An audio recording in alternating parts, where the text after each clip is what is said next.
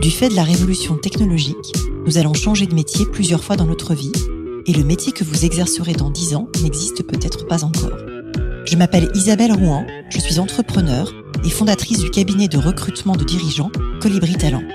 Tous les jours, j'accompagne des femmes, des hommes et des entreprises qui se transforment et qui transforment leur métier.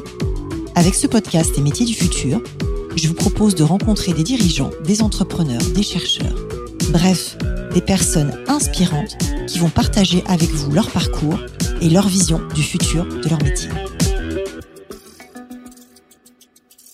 Bonjour à toutes et tous et bienvenue dans le podcast Les métiers du futur. Aujourd'hui, je reçois Ludovic de Gromard. Je tutoie Ludovic dans la vie et donc je vais garder cette habitude-là au micro du podcast. Ludovic, tu as démarré ta carrière chez Saverglass où tu as lancé une usine de production de bouteilles de verre à Dubaï, puis contribué à réorganiser la filiale américaine. Tu es désormais chef d'entreprise et tu as cofondé en 2015 la startup Chance, qui propose des solutions d'accompagnement individuel pour orienter vers un métier qui rend heureux. Ta spécialité est donc l'accompagnement à la reconversion professionnelle. Bonjour Ludovic. Bonjour Isabelle, merci de ton invitation. Bah écoute, avec plaisir. La première question que j'avais envie de te poser, c'était de comprendre en fait ce qui t'a amené à quitter un domaine, on va dire, d'industrie pure et dure pour passer à la création de start-up, euh, notamment dans le domaine de la psytech qui est assez pointu, qui peut paraître un peu, un peu éloigné. Comment, comment t'as fait ce saut-là?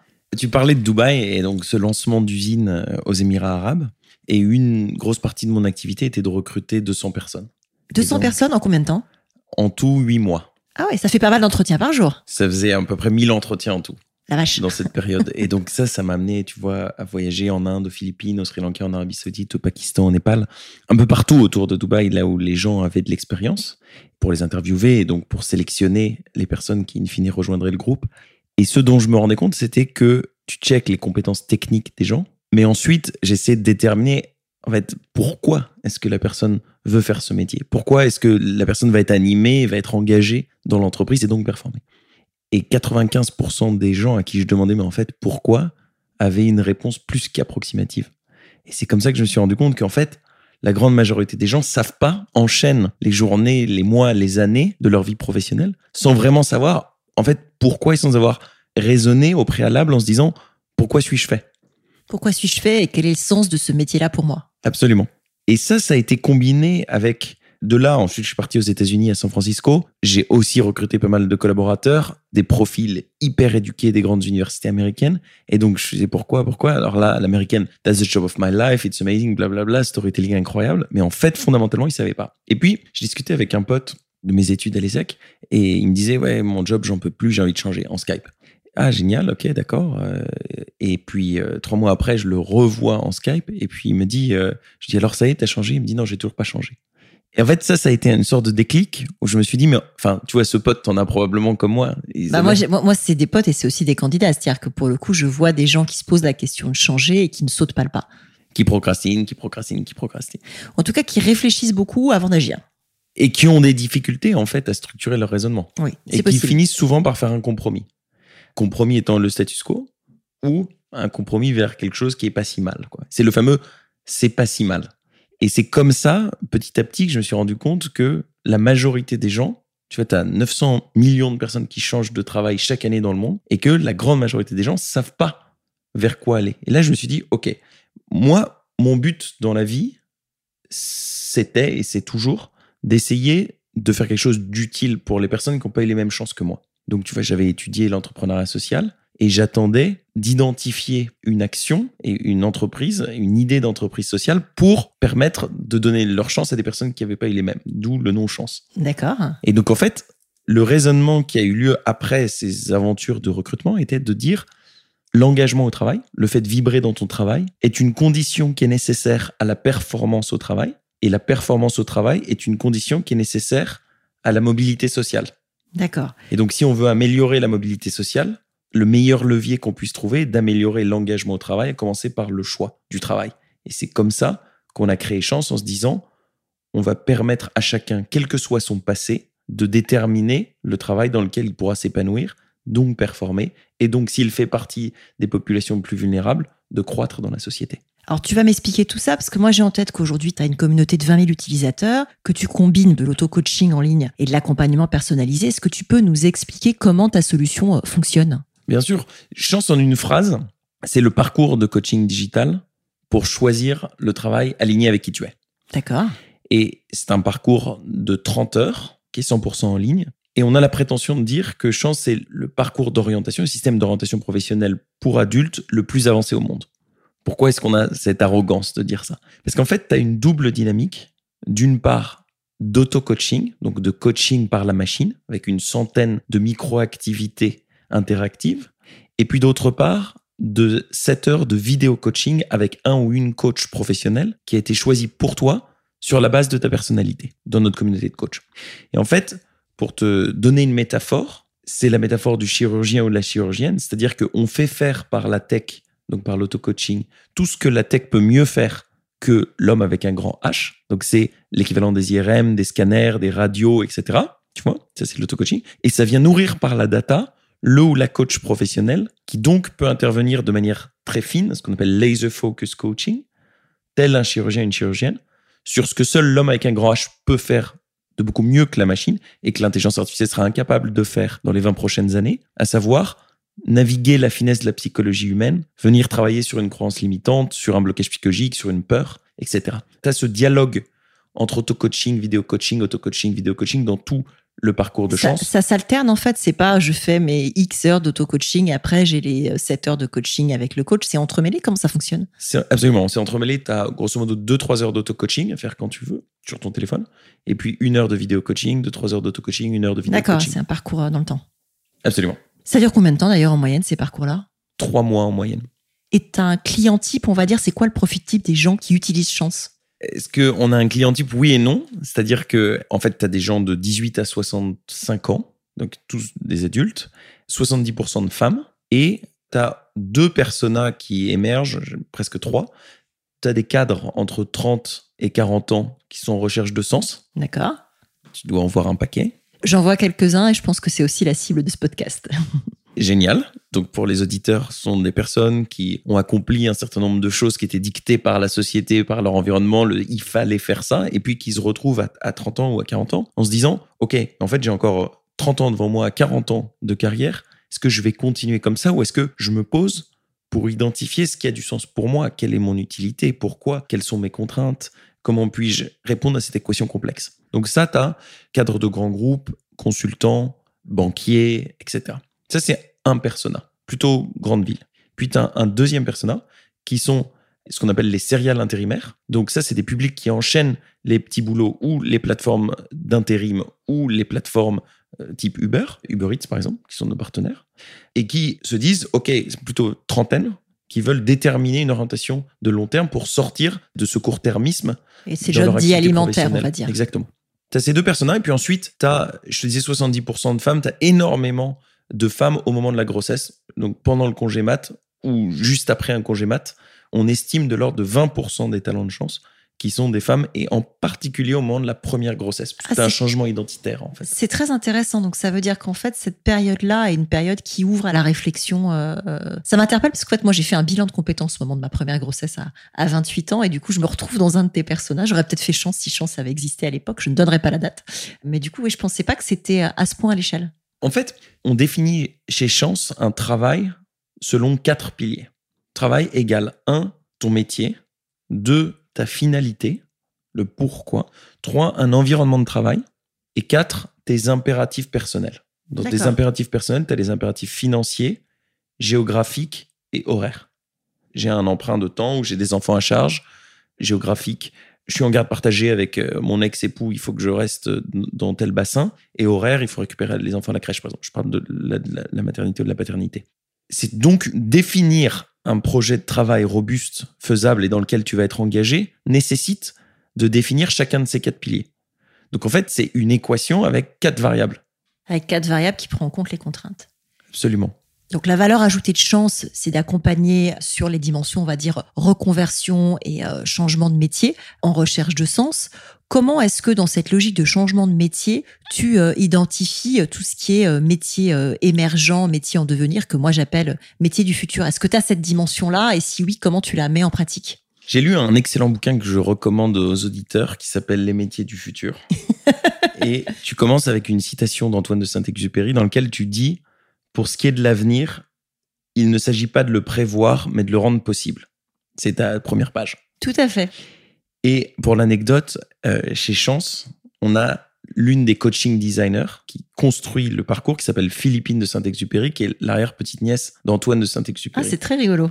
Et qui donc travaille à enchanter le parcours des utilisateurs, leur expérience. Donc, plutôt que prévoir, essayer de rendre possible. On essaie de déterminer, selon les quatre piliers dont on parlait, ce qui va être adéquat pour la personne et de le construire davantage qu'être prédictif avec des recommandations. Qu'est-ce que je veux dire par là? Je vais m'expliquer. Il y a un certain nombre d'experts, il y a de la recherche sur les métiers du futur, extrêmement bien placé pour euh, connaître ce sujet. On intègre les travaux qui sont réalisés, McKinsey Global Institute qui travaille sur ces sujets, le World Economic Forum, LinkedIn qui travaille sur ces sujets, ton bouquin, les travaux que tu mènes dans les différentes organisations auxquelles tu participes, l'Observatoire des métiers du futur en particulier, tout ça c'est intégré. OK. Mais ça c'est un seul pilier, c'est le pilier métier parmi les quatre piliers dont on parlait. Le Covid actuellement, toute la dimension du travail hybride, tu vois, mmh, du, rythme hybride, c'est la notion des impératifs, voire de l'environnement de travail, qui change assez radicalement l'expérience de travail. Donc, tu as dans les faits des travaux plutôt que des métiers qui naissent tous les jours. Et, en fait, le Covid va créer une révolution du travail dans le modus operandi, dans la façon de se connecter avec les autres et de réaliser les tâches. Et donc, on est plutôt dans une façon de rendre possible, de crafter ces différents travaux, de suivre les tendances que d'autres recherchent avec leurs inputs pour définir la position idéale et le travail idéal en fonction des spécificités, de l'unicité du talent qu'on accompagne. Est-ce que tu as identifié le métier qui rend le plus grand nombre de gens heureux? On a parlé des persona types euh, parmi euh, les cibles de chance, mais est-ce que tu as des métiers types, ou en tout cas une volumétrie de métiers? Est-ce qu'il y a un top 3 des métiers qui rendent les gens heureux? Il y a une étude de la DARES en 2018 qui dit qu'en France, le métier qui rend les gens le plus heureux est développeur. Mais en fait, je pense pas qu'il y ait un métier ou qu'il y ait trois métiers qui rendent le plus de gens heureux. Je pense que le métier qui te rend heureux. D'abord, je pense que c'est pas un métier comme je te disais, mais que c'est un travail. C'est cette combinaison des quatre piliers et que c'est celui qui est en adéquation avec toi. Et donc, euh, le reste sont des tendances qui, in fine, ne veulent pas dire grand-chose. Toute cette discussion, moi, elle me fait penser à un métier du futur qui pourrait être, euh, on va dire, amplificateur de talent ou euh, coach du futur. Qu'est-ce que ça t'inspire par rapport aux fonctionnalités de chance et à ce que tu fais aujourd'hui? Le coach du futur, c'est le coach de chez Chance, tu vois. C'est les, les 150 coachs euh, incroyables qu'on a, qui en fait ont été sélectionnés. Mais pourquoi est-ce que je te dis ça? En fait, je pense que le coach du futur, c'est le coaching augmenté. C'est la métaphore dont je te parlais du chirurgien. Tu vois, tu n'imagines pas aujourd'hui aller chez un chirurgien ou une chirurgienne sans avoir au préalable travaillé avec des outils technologiques qui viennent faire un diagnostic fin et donc permettre au chirurgien d'être beaucoup plus précis dans ce qu'il fait. Tu vois, Bien sûr. Le chirurgien vient pas ouvrir un genou euh, en disant je vais voir à l'intérieur ce qui s'y passe, quoi. Ah bah non, en fait, euh, c'était juste le tendon. Donc, le coaching du futur, je pense que c'est le coaching augmenté et je pense que c'est en fait une activité qui va être démocratisée très largement. Pourquoi je te dis ça? En fait, je pense que le sujet de l'hygiène mentale est un sujet qui va, et encore une fois, le Covid vient accélérer ça, se démocratiser à tout à l'heure. Une comparaison du dentiste. Tu vois, l'hygiène buccale, c'était pas une évidence il y a deux siècles d'aller tous les ans faire un, check-up chez le dentiste pour voir que tout va bien. Ben, c'était pas à la génération de nos parents une évidence d'aller faire un mental check-up pour voir que tout va bien. Je pense que ça va le devenir. Et donc, euh, les coachs et le coaching et l'activité de psychologie appliquée va se démocratiser tout à l'heure. Un exemple, tu vois, j'ai étudié en Argentine. Si tu vas pas chez le psy, c'est que tu es malade. D'accord, donc c'est très culturel en fait. C'est hyper culturel. C'est hyper culturel. Donc, euh, mes potes, ils allaient euh, à la gym, puis chez le psy. Tu vois, ils disaient, je vais à la gym, je vais chez le psy. Alors qu'en France, tu as encore, tu vois, le petit côté cartésien où, euh, mais attends, mais ça va, tu vas voir quelqu'un, tout se passe bien. Ça, c'est en train de changer, les mentalités sont en train de changer.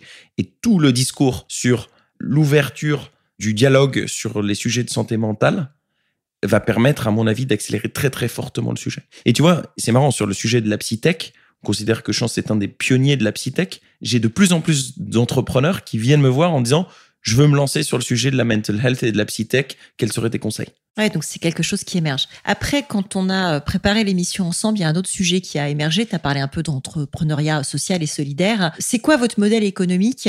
Tu m'as dit que c'était important au début de l'émission, entre guillemets, de rendre aux gens qui avaient eu moins de chance que toi. Comment est-ce que ça fonctionne très concrètement sur cette partie-là?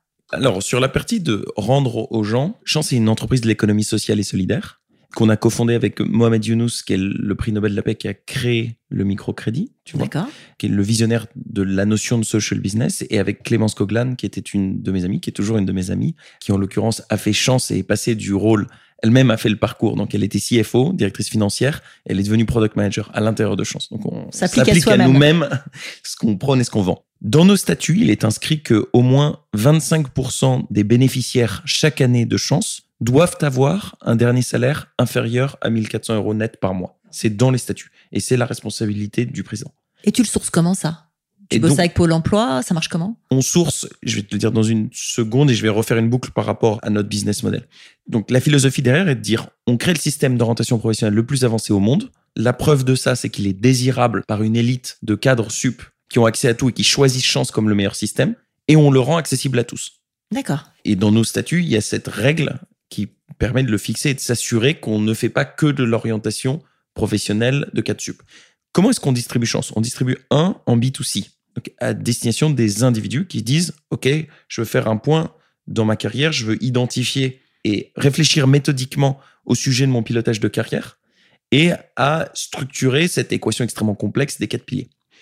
Ça, il y a un très fort accélérateur parce qu'on est financé par le CPF, ce qui a donné un gros boom à l'activité, le compte personnel de formation, tu où chaque Français qui travaille, Français-Française, cumule 500 euros de crédit ou 800 euros de crédit par an qui du coup peut investir pour financer Chance. Tout à fait. Ça coûte combien d'ailleurs un programme de trois mois sur Chance? 1200 euros aujourd'hui. Ça, c'est le B2C. C'est la majorité de nos ventes. Ensuite, il y a une deuxième partie qui est le B2B. Chance, c'est un service qui peut être acheté soit par l'individu, soit par une entreprise, donc à destination de ses collaborateurs, soit pour la mobilité interne, ce qu'on appelle la mobilité responsable, parce que c'est mobilité interne, j'identifie où je vais, et deux, mobilité externe, si je quitte l'entreprise de mon fait ou du fait de l'entreprise, je suis accompagné pour pouvoir me retourner. Donc ça te permet de faire de la gestion euh, prévisionnelle de l'emploi et des compétences euh, à l'échelle en fait. Tu accompagnes les entreprises là-dedans. Absolument. Et on appelle ça la mobilité responsable dans la mesure où l'entreprise a la responsabilité d'accompagner ses collaborateurs à la gestion de carrière, pas de le faire de manière superficielle, ce qui est dans l'intérêt du collaborateur et dans le sien. Et quand elle doit se séparer de quelqu'un, en particulier dans une période de crise comme aujourd'hui, d'essayer de lui donner les moyens de pas se retrouver sur le carreau. D'accord. Et ça, c'est en fait une solution d'outplacement avancée en matière de méthode et beaucoup moins onéreuse que ce qui se fait sur le marché. Le troisième élément, c'est ce qu'on appelle le B2Government. Donc, c'est les services publics qui achètent des parcours, en particulier pour les demandeurs d'emploi. Donc là, tu vois, par exemple, Chance est remboursable par Pôle emploi. Donc, un demandeur d'emploi qui demande à son conseiller ou sa conseillère peut se voir rembourser Chance. Ou bien le ministère du Travail, dans le cadre du PIC, où on a eu 1000 parcours dans ce cadre-là, un partenariat avec la région Normandie, en discussion avec d'autres régions, on est en discussion avec le ministère de l'Éducation, par exemple, aux Émirats arabes, dont on parlait tout à l'heure, on a des conversations avec l'Arabie saoudite, etc. Donc, tu as un parcours qui peut être payé par différents payeurs. Maintenant, pour les personnes qui ont un dernier salaire inférieur à 1400 euros net et qui, pour une raison ou une autre, ne peuvent pas se faire financer soit par leur CPF, soit par une entreprise ou leur ancienne entreprise ou par le service public, on a créé ce qu'on appelle un fonds de dotation qui s'appelle Chance pour tous, qui vient payer des bourses à ces publics pour qu'ils puissent se permettre de faire chance. Et c'est comme ça que on s'assure que effectivement chance est accessible et inclusif pour tous. Donc, tu as à la fois un modèle économique et un côté social et solidaire avec ces bourses et ces cagnottes qui permettent de financer, c'est ça? Absolument. Pour s'adapter au changement du monde du travail, le World Economic Forum estime qu'on devra changer de métier jusqu'à neuf fois dans notre vie. Harvard dit un peu moins, ils disent six fois et demi. La vérité est sûrement entre les deux, mais on a parlé de la CITEC, mais au-delà de ça, comment est-ce que toi, tu vois le futur des métiers liés à la reconversion professionnelle? Au-delà de tout ce qui est euh, coaching augmenté, est-ce qu'il y a d'autres dimensions que tu vois et qui t'inspirent aujourd'hui depuis ton poste? Effectivement, le coaching augmenté, je, suis convaincu que c'est une tendance qui va s'imposer. Ensuite, je pense qu'il y a deux choses qui vont être décorrélées. Tu as d'une part l'activité réflexive et d'autre part l'activité informative. Ce que je veux dire par là, c'est réflexive, travail d'introspection, travail d'assistance à la prise de décision, donc qui est une activité plus psychologique. L'activité informative, c'est amener de l'information précise au bon moment à la personne pour lui permettre de réaliser une succession de petites décisions qui, in fine, vont aboutir à la grande décision du travail. Dans ce cas-là, hein, il peut y en avoir d'autres dans d'autres types de coaching. Donc, pour moi, ça, ça va être une grande tendance où tu vas avoir une distinction de ces deux sujets. par opposition à ce qui se faisait hier, ce qui se fait encore un petit peu aujourd'hui, et je pense qu'il va avoir tendance à disparaître. En tout cas, nous, on a un parti pris pédagogique de distinction des deux, où le fait d'avoir un conseiller d'orientation qui est censé être omniscient et tout connaître sur n'importe quel type de travail, et en plus être un ou une spécialiste de psychologie et donc de la prise de décision, on n'y croit pas. C'est pas possible en fait. Personne ne peut faire ça. Donc, il faut décorréler ces deux activités, utiliser la tech par exemple pour la partie informative, utiliser les réseaux, ce qu'on fait avec la communauté, tu vois. Quand tu veux aller obtenir une information fine qui n'existe pas sur Internet ou qui n'y a pas dans nos bases de données, on te met en contact avec une autre personne de la communauté chance, un alumni ou un autre talent, qui peut t'apporter une information fine sur l'un de ces quatre piliers. D'accord, donc du coup, ça te permet de, un, d'entretenir la communauté et deux, d'aller sourcer de l'information vraiment en ad hoc. Exactement, une dynamique solidaire qui plus est. Donc ça, c'est un premier élément. Ensuite, je pense que l'autre adaptation, c'est en fait l'entrée de l'UX, l'entrée de la technologie, de l'IA dans toute cette activité d'accompagnement psychologique. Alors, comment l'expérience utilisateur est améliorée par l'intelligence artificielle? Comment ça marche concrètement? Dans le cadre de Chance? Dans le cadre de Chance ou dans le cadre euh, plus largement de l'évolution de tout ce qui est euh, solution à la reconversion Tu prends la question comme tu veux je prendrais plus largement que l'intelligence artificielle et souvent dans le cas de chance on essaie de ne pas parler d'IA mais plutôt de parler de data parce que l'IA est un sujet qui malheureusement a été galvaudé parce que tout le monde parle d'IA et pas tout le monde en fait. Donc en fait la question c'est de se dire comment est-ce qu'on peut utiliser la data non pas de manière déterministe, c'est-à-dire tu rentres plein de trucs dans une boîte noire et la data avec un algorithme magique en un claquement de doigts te donne la réponse et te dit toi t'es fait pour ça. Ça on n'y croit absolument pas.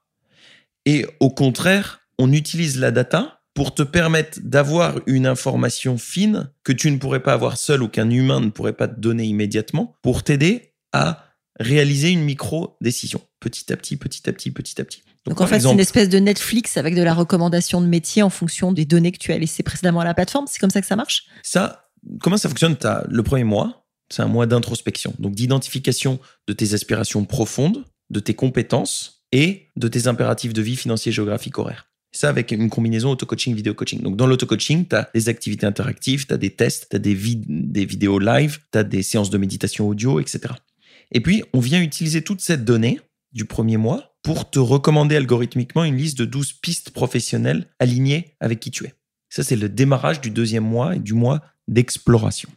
Et de là, on va réduire de 12 pistes jusqu'à une, toujours avec ce dialogue auto-coaching, vidéo-coaching. On démarre le troisième mois, qui est le mois de validation, qui est en fait une certification de l'adéquation d'une personne avec un travail, avec les quatre piliers dont on parlait. Et ça, c'est la fin de la phase intensive de chance pour démarrer ensuite la phase d'atteinte. Alors aujourd'hui, je crois que vous êtes une centaine de collaborateurs chez Chance. On parlait euh, tout à l'heure de ta CFO qui était devenue product manager. C'est quoi les métiers qui existent dans ton entreprise aujourd'hui? On a grandi, en fait, à 50 collaborateurs à plein temps et 150 coachs partenaires. D'accord. Et en plus de ça, on a tout notre comité scientifique et nos conseillers tu as trois grands départements, en fait quatre départements aujourd'hui chez Chance. Tu as le département product dans lequel tu as l'engineering, donc les devs, la data, le design et le product management. Ensuite, tu as un deuxième département qui est le département behavioral science, sciences comportementales et coaching, dans lequel tu as à la fois la pédagogie, donc les coaching designers d'une part, et d'autre part le delivery du service et tout le customer success. Et puis, troisième branche, l'accompagnement et le pilotage de la communauté des coachs, et donc ces 150 coachs partenaires.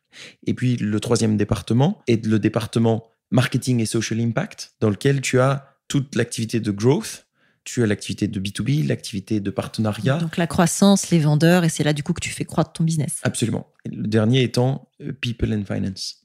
Est-ce que vous recrutez en 2021 et si oui, sur quel métier? On recrute et on recrute dans tous les départements, grosso modo dans tous les postes. J'adore quand on dit ça au micro du podcast. T'as été impacté par le Covid chez Chance? Qu'est-ce que ça a changé? On a été très impacté par le Covid dans la mesure où notre activité a été multipliée par 4 depuis le début du Covid. Donc en fait, on est contre-cyclique. En fait, dans les faits, le Covid a été très bénéfique pour Chance et on a vu deux dynamiques se combiner. D'une part, pour le premier persona, les cadres dont on parlait, une quête de sens et une réflexion par rapport à l'utilité qui a été complètement dopée. C'est-à-dire quand tu te retrouves face à toi-même, parce que tu n'as plus l'enchaînement de toutes tes activités quotidiennes et ta vie sociale et tes terrasses, et tes cafés, tes soirées, ton métro, etc. Tu te retrouves face à toi-même en disant, mais en fait, pourquoi est-ce que je fais ça? Tu vois que la vie est peut-être euh, finie, tu vois le sens de certaines fonctions, c'était en particulier le cas au démarrage du Covid, avec une utilité, donc il y a une augmentation de la réflexion par rapport à l'utilité. Il y a d'ailleurs une étude Monster qui est sortie pendant le Covid qui dit que 55% des Français considèrent que le Covid a augmenté l'importance du sens dans leur travail. Tout à fait. J'invite d'ailleurs les auditeurs sur le sujet du sens et de l'utilité de se poser la question suivante, qui est de dire, OK, grosso modo, tout le monde cherche d'une façon ou d'une autre du sens et de l'utilité, mais on ne le définit pas tous de la même façon.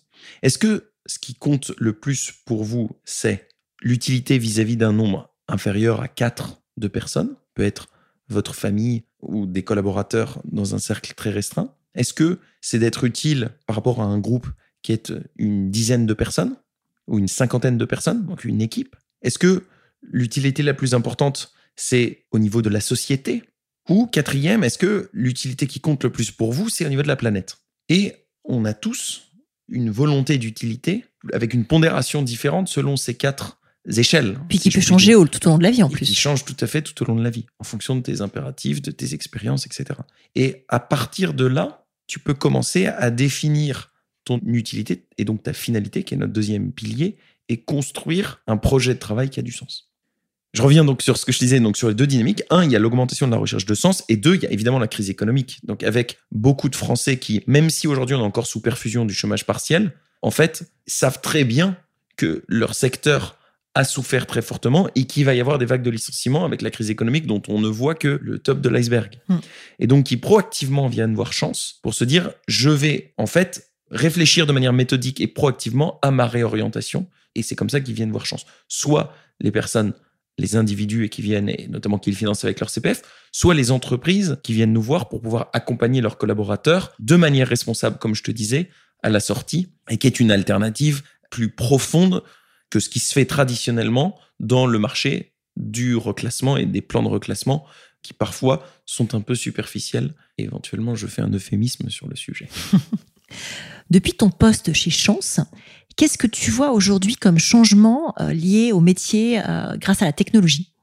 J'ai pas la prétention d'être un expert sur le sujet de l'évolution de la technologie et t'en connais beaucoup plus que moi sur l'évolution de ces métiers. Je peux néanmoins essayer de, dans notre cadre et dans le cadre de la psytech, essayer d'y réfléchir. Et dans le cadre de la psytech, je pense qu'il y a une démarche consistant à déciloter les activités de technologie et les activités de psychologie. Dans la mesure où il faut que les coaching designers comprennent ce que c'est que l'expérience utilisateur, comprennent ce que c'est qu'un product, comprennent ce que c'est qu'une itération, comprennent comment fonctionnent les devs dans un processus de Scrum pour pouvoir s'intégrer intelligemment et pour pouvoir avoir une imbrication puissante des activités psychologiques et de la plateforme. Donc, c'est déciloté dans la mesure où les coachs ou tous les experts des sciences comportementales qu'on a autour, on n'en a pas tout à fait parlé tout à l'heure, mais tu vois que ce soit des psys ou bien en neuro ou bien des coachs de, de programmation neurolinguistique ou etc. Donc tous les différents spécialistes doivent comprendre comment fonctionne la technologie. Donc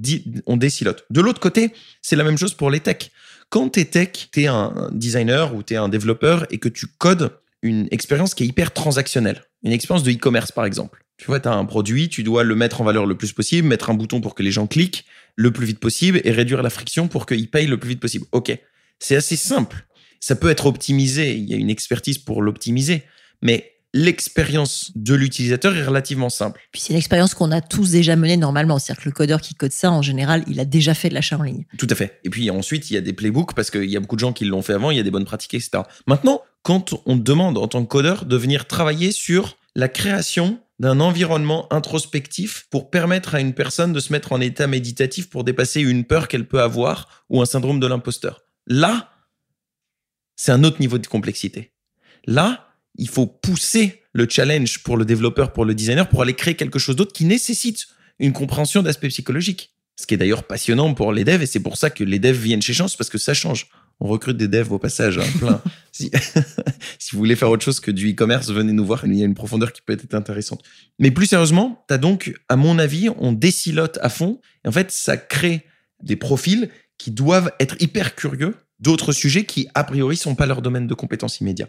Je te donne un exemple. Tu as, par exemple, Arnaud, qui est entré comme dev chez Chance, il est entré comme back-end, Ensuite, il est devenu product manager parce qu'il est extrêmement curieux, il s'est intéressé à énormément de choses et il voulait pas uniquement coder. Et puis, petit à petit, il s'est intéressé au sujet de growth et comment est-ce qu'on peut mettre les gens dans un état de compréhension qu'il est temps d'arrêter de procrastiner et de se mettre en mouvement pour prendre le contrôle sur leur vie et leur vie professionnelle. Et donc, c'est comme ça qu'il s'est intéressé à énormément de choses et que aujourd'hui, il s'est spécialisé en growth et qui fait un travail formidable. Donc, il a fait trois métiers différents chez Chance. Il a fait trois métiers en quatre ans chez Chance. Alors, tu parles beaucoup de, curiosité et du fait de, casser les silos. Quel conseil, euh, au-delà de ces deux dimensions, tu donnerais à un jeune ou à une jeune qui arrive aujourd'hui sur le marché du travail? C'est marrant que tu parles de curiosité. J'avais pas remarqué que c'est un mot que j'utilisais souvent, mais on a dans les valeurs de chance infinite curiosity, qui est justement le fait d'entériner le fait qu'il est nécessaire de se former tout au long de la vie et d'être ouvert sur tout ce qu'il fait si on veut être puissant et s'interphaser au-delà des synergies, de faire de la co-création avec euh, les autres départements et les autres spécialités. Et tu vois, en fait, d'une certaine façon, c'est Léonard de Vinci à la Renaissance, tu vois. Renaissance people qui sont à la fois des philosophes et à la fois des chercheurs et à la fois des peintres, etc. Mais je reviens donc sur le sujet des conseils. J'en ai plein des conseils. Le premier, c'est de ne pas se limiter à une réflexion sur le métier, comme je te disais, et réfléchir bien aux quatre piliers. Deuxièmement, votre pire ennemi, c'est la procrastination. C'est le fait de se dire, on verra, je vais commencer par ça, c'est pas si mal. C'est pas si mal, mais c'est pas si bien. Donc, un petit test, si vous vous demandez si vous êtes en train de procrastiner, c'est de vous dire, OK, euh, non, mais je réfléchirai à ma vie de manière structurée plus tard. OK, dans trois mois, dans six mois. OK, qu'est-ce qui va changer dans ta vie dans trois mois ou dans six mois qui fait que ce sera le meilleur moment? Quand tu te poses cette question, qu'est-ce qui va changer? Et que tu n'as pas de réponse, ça veut dire que tu es en train de procrastiner. Donc, ça veut dire qu'il faut te mettre en mouvement tout de suite. Ce serait mon deuxième conseil. Troisième conseil, c'est que ton conjoint ou euh, tata Jacqueline ou euh, tes meilleurs potes, etc., sont probablement plein de bonnes intentions, te connaissent très bien et probablement mieux que personne, à part toi, mais sont pas des spécialistes d'orientation. Donc, il faut faire levier sur ce qu'ils peuvent t'apporter comme feedback. Dans le parcours de chance, on utilise des 360 qui permettent de recueillir des informations de ton équipe. Donc, les gens qui, dans ton entourage, vont en fait pouvoir t'aider dans la structuration de ton projet professionnel. Tout à fait, j'en ai fait. J'ai accompagné euh, quelqu'un euh, qui était dans mes équipes et qui fait chance aujourd'hui, qui m'a demandé de lui donner du feedback. Donc je vois bien cette étape-là. Génial. Comment était l'expérience? Elle a adoré. Et toi, en tant que recommandatrice C'est hyper, intéressant. C'est hyper intéressant en fait de de faire cet exercice-là justement dans le cadre d'un dans le cadre d'un coaching et pas d'une évaluation. Je trouve ça beaucoup plus riche. Génial, génial. Et peut-être deux derniers conseils. Je te parlais de l'utilité, la question sur le sens, et un dernier, c'est la fulgurance et la solution qui tombe du ciel, c'est dans les films, ça n'existe pas. Donc, vous n'allez pas vous réveiller un beau matin en disant Ah, mais évidemment, il faut que je fasse ça, c'est sûr. Ça tombe pas du ciel. D'où la nécessité d'approcher le sujet méthodiquement parce que c'est un sujet complexe. Donc, d'embrasser cette complexité plutôt que d'attendre que la vie vous amène par hasard, non pas par chance, à la bonne solution pour vous. Alors c'est très intéressant et moi j'aime bien terminer euh, le podcast par des questions euh, un peu plus personnelles. Et rituellement, la première que je pose, c'est comment est-ce que toi tu concilies ta vie pro et ta vie perso? Comment je la concilie? Euh, C'est une bonne question. je la concilie en faisant des choix, en essayant de mettre des barrières, en établissant ce qui compte pour moi et ce que je veux faire pour les autres à la fois par mon travail et dans ma vie perso, et à partir de là, d'essayer de l'organiser. Est-ce que c'est simple? Non, c'est pas simple. Est-ce que euh, je suis un rôle modèle en la matière? Non, je pense pas. Mais est-ce que euh, j'aime la vie que je suis en train de mener? Euh, Oui, absolument. Est-ce que tu as une journée type? Alors, je commence, bah, je me réveille le matin, je commence par méditer. Après, je fais de la gym. Donc, tu vois, je médite 15 minutes, je fais de la gym pendant 7 minutes. Après, je mets de la bossa nova et j'écoute la bossa nova en, me douchant. Je file au bureau quand on peut aller au bureau, cappuccino, et c'est parti pour une réunion le matin en général avec un ou une manager d'un département tous les matins. Euh, et puis ensuite, succession de réunions, malheureusement maintenant énormément en Zoom. Et c'est ce que je fais une grande partie de ma journée jusqu'à assez tard le, soir. Et puis là, le rêve, c'est d'aller euh, au théâtre, c'est d'aller euh, boire des cafés, c'est enfin des, verres. Mais en ce moment, c'est un peu plus de travail, un peu de lecture et basta. Nous enregistrons à la veille de la réouverture des terrasses. La réouverture des terrasses est dans un dodo. On attend que ça. Qu'est-ce qui te fait lever le matin? Le sens de ce qu'on fait et les gens avec qui je le fais. Donc en fait, le sens, c'est les gens qu'on sert et l'ambition d'égalité des chances de notre activité et l'équipe avec qui je travaille tous les jours. Et c'est un délice. Qu'est-ce qui te tient éveillé la nuit? La même chose. le, sens, les gens qu'on sert et les gens avec qui je le fais. C'est-à-dire que, en fait, l'entrepreneuriat, tu le sais, c'est hyper intense. T'as absolument pas, tu parlais de, de vie privée, vie pro. L'équilibre, il se trouve pas en tout cas pour moi, dans la séparation absolue des deux. Ils sont hyper entremêlés. Et donc, les relations très fortes que tu peux avoir avec tes collaborateurs, il y a tout ce qui se passe bien, et puis parfois il y a des trucs qui vont un peu moins bien, et donc tu as un sujet RH, et donc ça te prend la tête, et donc la nuit, tu te réveilles en disant Merde, en fait, on aurait dû penser à ça, nanana, et pourquoi est-ce que je propose pas ça à cette personne demain? La chance est dans une phase de très fort développement, mais ça n'a pas toujours été le cas. Il y a trois ans, un peu plus de trois ans, j'ai fait un burn-out, on a changé radicalement de stratégie, j'ai dû licencier 80% de la boîte, ce qui veut dire 50 personnes. Ça, c'est extrêmement difficile. Ça, tu dors pas beaucoup à ce moment-là. C'est quoi ton prochain projet?